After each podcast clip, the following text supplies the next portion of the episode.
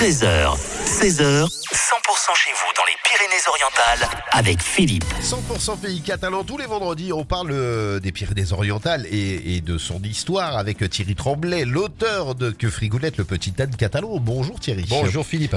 Et vous allez nous parler d'une entreprise aujourd'hui. Oui, aujourd'hui Philippe, je vais vous parler d'une entreprise qui a bien failli disparaître. Florissante aujourd'hui grâce à un couple, je veux parler des Toiles du Soleil. L'histoire débute à Saint-Laurent-de-Cerdan avec Joseph Sens. Fils de muletier, Joseph est envoyé à l'âge de 14 ans dans la manufacture de son oncle à Barcelone pour apprendre l'art de tisser la toile des sandales. Après son apprentissage, Joseph revient dans sa région natale et apporte son savoir à sa famille. Ambitieux, il choisit de s'associer en 1897 avec son concurrent unique, Abdon Garcerie, afin qu'ensemble, ils construisent une seule et même usine.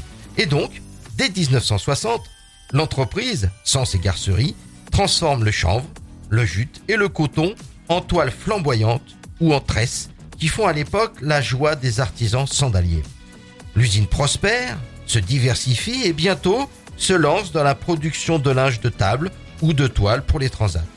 Un siècle plus tard, l'usine a des difficultés et le dépôt de bilan n'est pas loin. Mais tout change en 1993 avec Françoise et Henri Quintin respectivement décoratrice et architecte d'intérieur formés à l'École nationale supérieure des arts décoratifs de Paris, et tous deux catalans d'origine, ils croient au produit et décident de reprendre l'affaire qu'ils rebaptisent l'étoile du soleil. Aux toiles du soleil, la création des différentes toiles est faite en interne par Henri Quinta qui assure depuis près de 20 ans les créations originales de chacune de ces toiles. Car dès l'âge de 10 ans, Henri a une vraie passion pour les couleurs et rien ne lui fait plus plaisir que de recevoir en cadeau une grande boîte de crayons de couleur.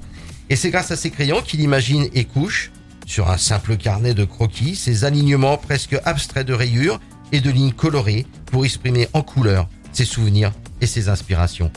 Car pour Henri, chaque nouveau dessin est aussi le bonheur renouvelé de la naissance d'un tissu toujours différent, vif et ensoleillé. Les Toiles du Soleil font désormais partie du réseau Label Entreprise du patrimoine vivant avec une quinzaine de boutiques dans le monde, Tokyo, New York, Moscou, Santiago, entre autres. Et je cite les repreneurs. En misant sur une manufacture historique, telle que les Toiles du Soleil, le groupe a pour objectif de promouvoir les savoir-faire catalans, de préserver le patrimoine économique de la région du Haut-Val-Espire et de faire rayonner le Madine catalan en France et à l'international. Voilà Philippe, l'histoire que j'espère n'est pas terminée, d'une manufacture catalane, espérant que les repreneurs conservent cet objectif et perdurent pour les futures générations ce savoir-faire sans